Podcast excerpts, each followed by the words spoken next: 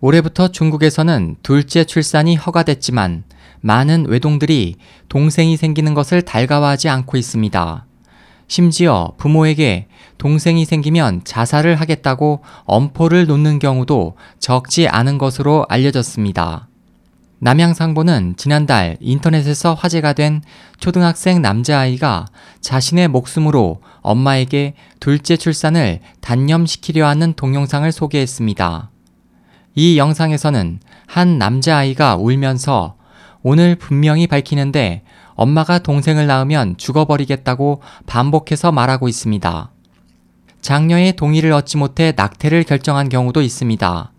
무한 만보에 따르면 44살의 한 여성은 1년간의 노력 끝에 둘째를 임신했으나 13살 딸이 출산에 반대하며 등교 거부, 가출, 건물에서 뛰어내리는 방법으로 저항했고 급기야 딸이 칼로 손목을 그어 자살을 시도하자 이 여성은 둘째 출산을 단념하고 임신 13주 만에 낙태를 결정했습니다.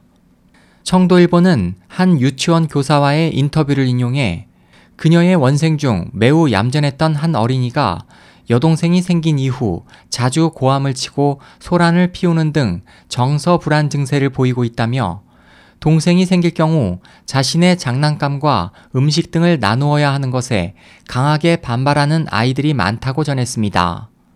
남방도시보는 지난 20일 광저우의 한 초등학교 3학년 국어 시험을 소개했습니다.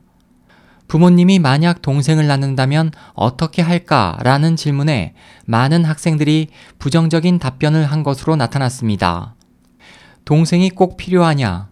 동생이 생기면 나는 더 이상 외동이 아니고 부모님은 나보다 동생을 더 좋아할 것이다.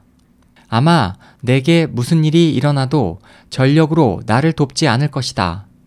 설령 내가 죽는다 해도 동생이 있으므로 괜찮다고 생각할 것이다. 라는 대답이 나왔고 나는 둘째를 반대하지 않지만 동생이 생긴다면 부모님은 아마 현재보다 훨씬 피곤할 것이다. 나도 어느 정도 돌봐야 하겠지만 만약 할머니가 아기를 봐주지 않으면 어떻게 하나? 역시 낳지 않는 것이 제일이다 라는 의견들이 나왔습니다. 부모의 과도한 간섭과 과보호하에서 자란 중국의 외동들은 소황제로 불리며 이기심이 강하고 극단적인 생각을 하는 경우가 많습니다.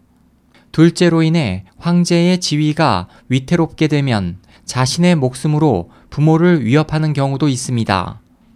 37년간 지속되어 온 한자녀 정책의 폐해로 보이는 이 같은 극단적이고 자기 중심적인 소황제 현상의 배경으로 전문가들은 가정교육이나 학교교육, 사회 풍조에도 많은 문제가 있다고 지적하고 있습니다. SOH 희망지성 국제방송 홍승일이었습니다.